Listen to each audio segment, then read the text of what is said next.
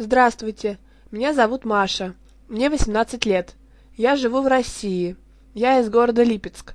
Липецк находится в 400 километрах к югу от Москвы, но по российским меркам это не очень большое расстояние. Я окончила школу, когда мне было 16 лет, хотя в России большинство учеников выпускаются из школы в 17. Это потому, что мой день рождения приходится на первую часть учебного года. Он в декабре. Но мне всегда нравилось быть младшей ученицей в классе – не знаю почему. В школе я начала учить английский. На сегодняшний день я изучаю английский уже более десяти лет.